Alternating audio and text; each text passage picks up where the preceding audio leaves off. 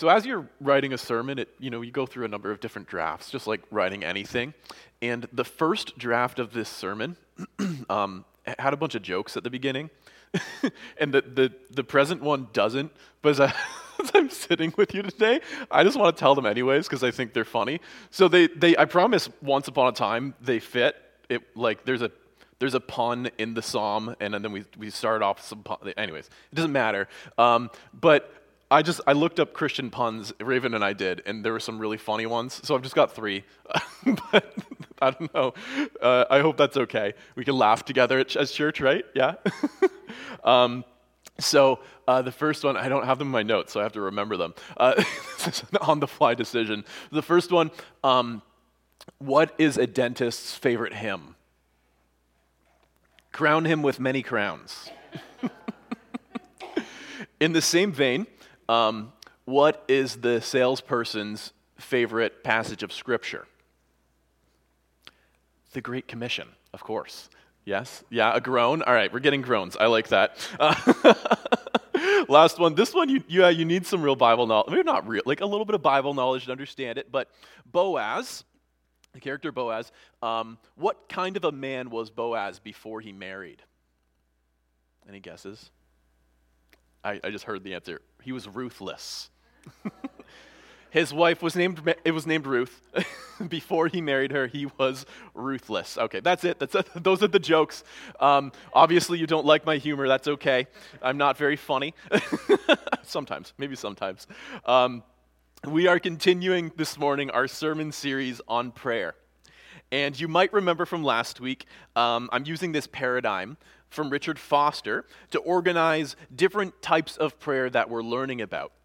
And again, it's not that a particular form or function of prayer is, is better or that we need to pray in a certain way in order to, to reach God. It's nothing like that, but simply the fact that th- it can be helpful for us to learn about different ways that people have prayed, to, to expand our, our understanding, to expand our imagination on what it can look like to come to God relation, in, in relationship, to, to come to Him in conversation, to listen to His voice, to speak to Him. And so, we're starting our first three weeks, we're talking about what Foster refers to as inward prayers. And they're called inward prayers not because we're directing the prayers towards ourselves or anything like that they carry this title because they are prayers of inward transformation. These are prayers where we open ourselves up to the sanctifying work of the Holy Spirit in our lives. Last week, this week, next week, all about inwardly transformative prayers. And this morning, we're talking about a prayer that has the potential to unlock springs of joy and love in your heart like you have never known before. It is, it is a central part of my experience of God's love, my experience of God's grace and mercy. It is, a, it is central to my growth as a Christian. Today, we are talking about confession. And I know that it might seem a little bit, maybe a bit of a surprise that, that when I talk about joy and love and, and, and excitement and beauty, that, that then I'm like, it's confession. Like it's a surprise to some of us because I don't know that confession is always strung together with ideas like joy and love. But if you don't take anything else away from today, remember this. And this, this is really what I believe confession is a gift, it is a blessing. It's, it is right there. It's this narrow, often untrod path through our fears and shame but into freedom and joy and love that goes beyond understanding. You don't need to take my word for it, though. Right? Glenna shared this morning. It took a long time in her for the you know, 40 years, right, to, to finally come to the understanding that we are free. And I bet you that a part of that process was confession. I know for me, she's nodding, there you go. I know for me it has been. That to coming to that understanding of the, of the real freedom that we have in Christ, we walk through this. And, and, you don't just have to take it from me or from Glenna. Actually, this is the perspective of the psalmist, of the passage that she read this morning. This is Psalm 32. I'll, I'll read a part of it again. This is how it opens up Blessed is the one whose transgressions are forgiven, whose sin is covered. Blessed is the one whose sin the Lord does not count against them, in whose spirit is no deceit. I love the way that the message puts it.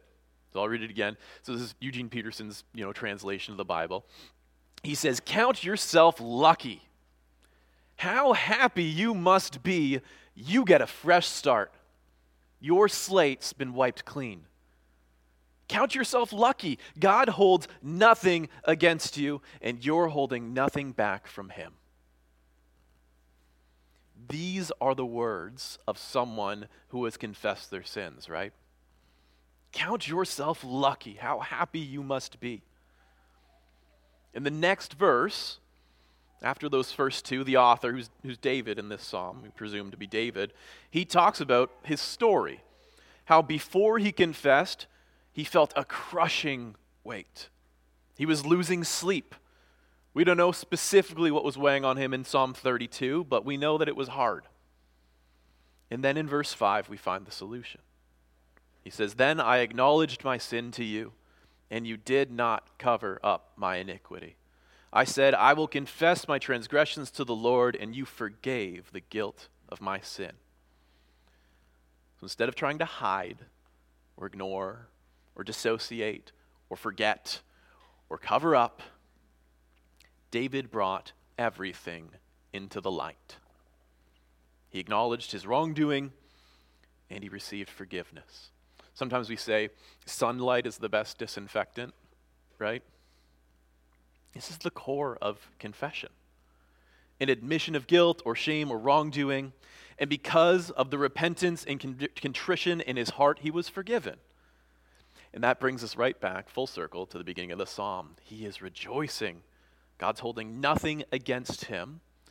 And a part that I think we often miss, but is so precious, and he is holding nothing back from God. He doesn't need to. He knows that he is totally seen and he is entirely loved. And this is the real gift of confession, right? I've told you it's a gift. Here's the gift. In the practice of confession, we open our hearts to become recipients of love.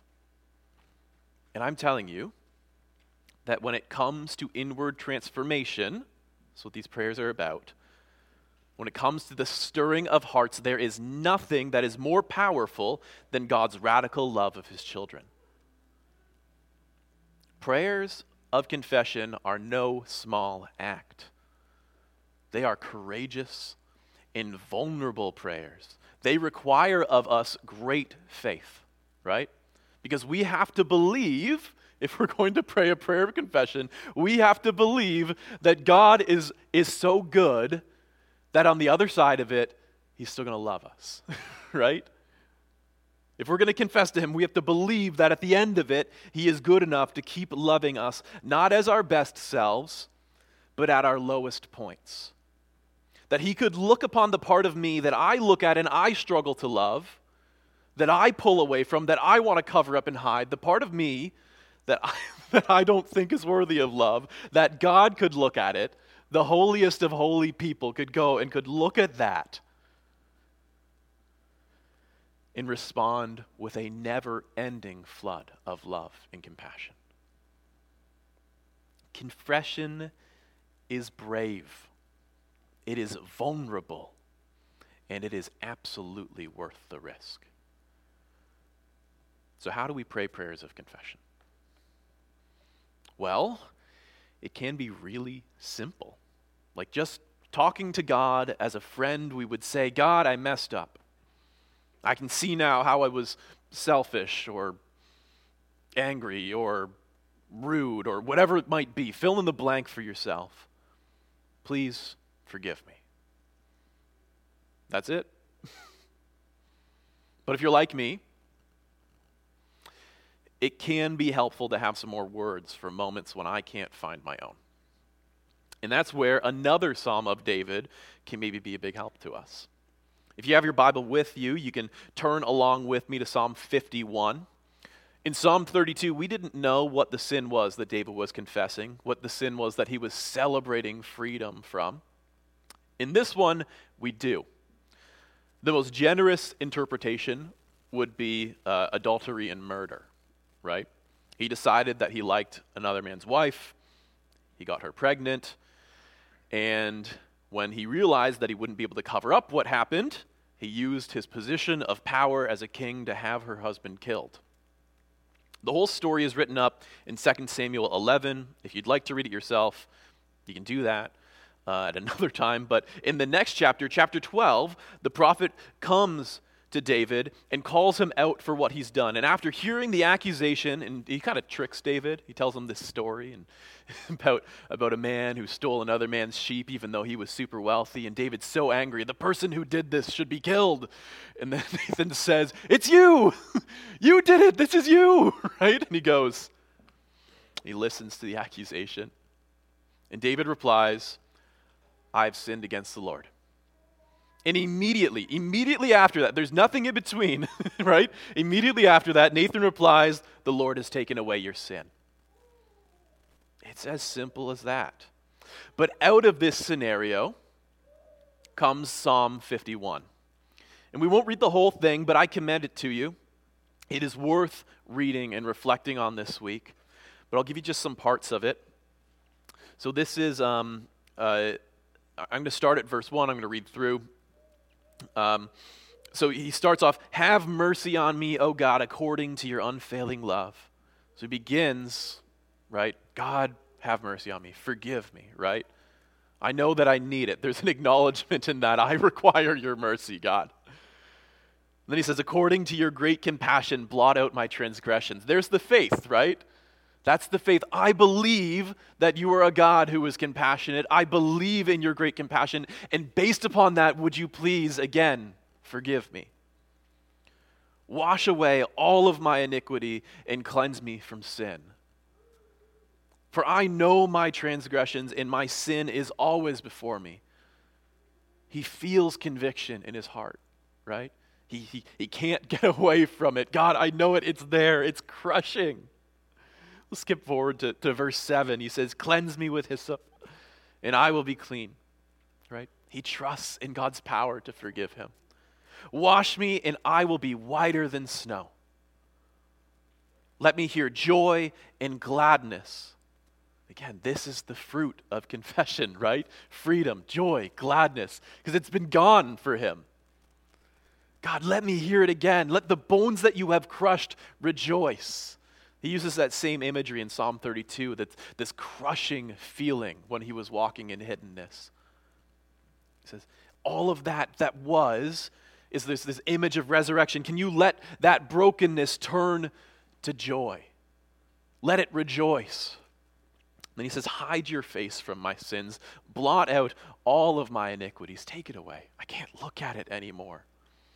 And then here's the part that, that Jen read for us earlier and invited us to pray Create in me a pure heart, O God, and renew a steadfast spirit in me. Do not cast me from your presence or take your Holy Spirit from me. Restore to me the joy of your salvation and grant me a willing spirit to sustain me. So he confessed his sins and asked to be made clean. And then he goes one step further, right? That last little bit he asks God to change his heart. He, in a tangible, practical way, invites the transforming work of confession to begin in him. God, would you, would you do this for me? Create in me a clean heart, God. Bring me back into your joy and sustain me as I seek to follow you. So, because my conviction is that prayer is something that is best learned about in the doing rather than in the thinking, I'm going to give us a moment, if you're feeling brave, to pray this prayer. And if you were here last week, you right, might remember we talked about praying the examen, right? Search me and know me, God. See if there's any offensive way in me and lead me in the way everlasting. As we prayed for, for communion, that's what we prayed as we prepared our hearts. If you don't have something specific in your mind to bring to confession, maybe you can begin with that. God, search me and know me. Bring to my mind if there is any, if there is anything in me, any offensive way. And then, and then maybe, yes, you can begin inviting God to search and know. and lay something on your heart. And if there is something laying on your heart, if He's given you that, bring it right back to Him. And then you can close with the words that are up on the screen. Psalm 51 says, verse 10 and 12, is Create in me a clean heart, O God. Renew a loyal spirit within me. Restore to me the joy of your willing, the joy of your salvation, and make me willing to obey you. So I'm going to give us just a moment to practice that together. Examine our hearts. If He puts something in your heart, bring it right back to Him. And then ask for that transforming work to begin.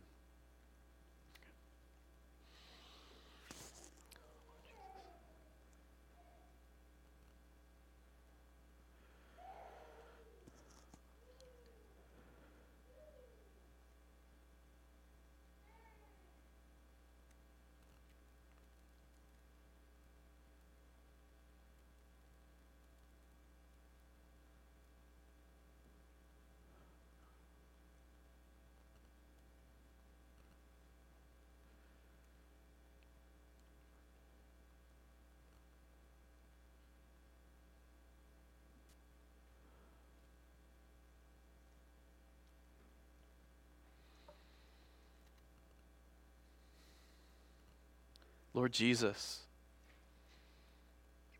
create in us new, clean hearts. Renew your spirit in us again today. Help us to know and feel and experience the depth and breadth of your love. And spur us onward into obedience, into following after you wherever you may call. Forgive us of our sins and set us free. We ask this in your name. Amen. Now, in any other sermon in this series, this is where we would finish up, right? We've talked about confession, how it's really a gift. We've looked at a couple examples of it and in the Bible, and we've had a chance to practice it. That's, that's the, you know, the form generally of this sermon series. Um, as far as that's concerned, you know, the topic would be wrapped up. But I don't think that I can talk about confession without bringing up one other passage of Scripture. So this is James 5:16, and this is going to take us out of the realm of prayer and into our relationships. So James 5:16 says, "Therefore confess your sins to each other and pray for each other so that you may be healed." Here's the thing if you are going to start a regular practice of prayerfully confessing to God, He may begin to call you to confess to the people around you. Now, before you start panicking, I am not going to ask anyone to confess their sins to anyone else during this service. We do participation. I invite you to be vulnerable, but I am never going to ask you do, to do something here on a Sunday that has the potential in any way, shape, or form to blow up in your face and hurt you.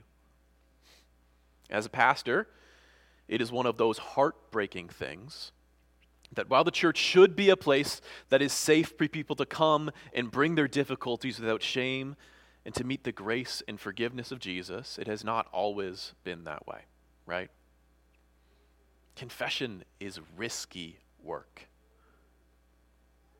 We need to take steps to make sure that we're safe. And this means that when we choose to confess to a fellow Christian, we make sure that that's a person that we can trust. And because we can never be totally certain, then it wouldn't, then it wouldn't be trust. It's also something that we do very prayerfully. That being said, with all of the inherent risks of judgment and betrayal, I do really believe that this is the place where the rubber meets the road when it comes to the transformational power of confession. I remember, I remember talking with a mentor about this idea, um, and he started telling me a story about the movie The Martian. I don't know if you've seen The Martian. Do you have any nods? Yeah, the premise of the film, it's based upon a book, not a true story. Uh, the premise of the, of the film, though, is um, there's this uh, space mission going to Mars uh, manned mission, and uh, this gentleman ends up there on Mars. He survived. There was a catastrophic thing that happens. He survived, but he's by himself, and he, he believes that they're going to send help, but he has to figure out how to survive for the amount of time that it takes, you know, us to send a, a, a, a spacecraft to Mars, right? He has to figure out somehow how can he survive, and he's only got a certain amount of food, and he's only got a certain amount of all of these sorts of things. And so, in the midst of that, our main character realizes food shortage is going to be a big deal. He has probably got enough water, but food is, is, is an issue. And so he decides he needs to figure out how to cultivate food, right? So what does he do? Well, he you know gets the Martian soil and he brings it inside of his you know safe area so there's oxygen the right mix of gases, and then he's going to plant this, you know, try to plant potatoes. You can ch- chop off the end of a potato and plant it, you can grow potatoes. He's going to try to plant them for himself, but he realizes that the Martian soil is not fertile, right? If he just, he doesn't have the right nutrients, doesn't have the right anything. So what does he do? Well, he goes, you know, back in the ship to where all of their waste is kept, right? And he finds some freeze dried excrement and he rehydrates it and he mixes it into the soil and then it's able to produce life right? It, it's, it's activated and he's able to plant the potatoes and grow and it like saves his life. My mentor he's telling me this story and i'm kind of like where are we going? Right? We're talking about confession. And he says you know church is kind of like this. If you can't bring your and he said an impolite word but i'll say manure. If you can't bring your manure then you're never going to grow and this rings so true to my experience. I can't tell you how many times I have confessed my sins to God and I have intellectually known that I am forgiven. I mean, the Bible tells us that, right? If we confess our sins, He is faithful and just to forgive us our sins, right? And cleanse us from all unrighteousness. I know that to be true. I've confessed my sins and I still feel weighed down and overwhelmed. Maybe that was your experience today. Maybe we today, we prayed and you said, Oh, this thing is on my heart. I really need to confess this. And you confessed it to God. And there was this hope, right? That, like, boom, we're going to be at the beginning of Psalm 32. Boom, blessed is, the how lucky are you, right? That's where we're going to be. And that wasn't it. Like, maybe that happened. I've been there. I can remember that so many times. And I can also remember with like crystal clarity, crystal clarity, the first time that I confessed my sins to another person. And they responded with love and grace. And they looked me in the face and they said these words They said, Jeff, your sins are forgiven. And something like broke in me in a good way, something that, that needed to break. It needed to be broken so that finally, truly, healing could begin. Because here's the thing about confession, right? And we've come full circle. Here's the thing about confession it opens our hearts to love. Yeah? Where before, I could write off every kind thing that that person would say to me, right? Because I'd say, well, if they really knew, they really knew about how selfish I can be sometimes, they wouldn't say that nice thing. Confessing to them and then receiving their love, I couldn't deny it anymore. It was coming for me, and there was no stopping it. John Lynch, in his book, The Cure, uses this metaphor of, of living in hiddenness as like wearing a mask. He says we walk around, we walk around with our masks on, and they protect us, and they do, right? Because, because when the, the people say the hard things or the difficult things to us, we can say, well, if they really knew, right? Those same words, that same phrase, if they really knew what I've been through, if they really knew how I this, that, whatever, and they can bounce off. And it protects us, right? And John Lynch, he says, but the problem is that the mask does the exact same thing to love, right? For as long as I am wearing the mask, when someone says something good, someone says something kind, someone says something loving, loving to me, I can say, well, if they really knew. The same thing that protects us from hurt is also protecting us from love. And the way we take that mask off is confession. Friends, I have lived that masked experience, and I have, I have stepped out of it into vulnerability, and it is terrifying. It felt like dying. but this is the truth of the gospel there is no resurrection without first death. And I can say firsthand that I never want to go back to hiding. I think Glenna, she shared earlier, I don't think you want to go back to, to not feeling the freedom that we have to be loved when we share our brokenness. Our brokenness is, is the on ramp, it's the entry code into the family of God, right? And here's the really good news this is not work that we do on our own, right? We need Jesus desperately. I don't think that we can do a good job confessing without Jesus. And I don't think we can do a very good job receiving the confessions of our brothers and sisters in Christ without Him either. But if we are brave and we follow our good shepherd, you may find yourself living in the experience of David in Psalm 32. Count yourself lucky. How happy you must be. You get a fresh start. Your slate is wiped clean. Count yourself lucky. God holds nothing against you, and you are holding nothing back from Him.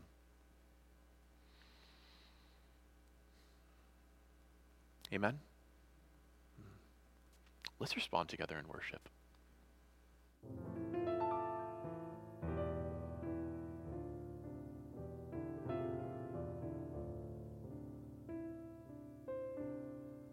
Thanks for listening to the Blue Mountain Community Church podcast. May God's word fill you up this week. God bless.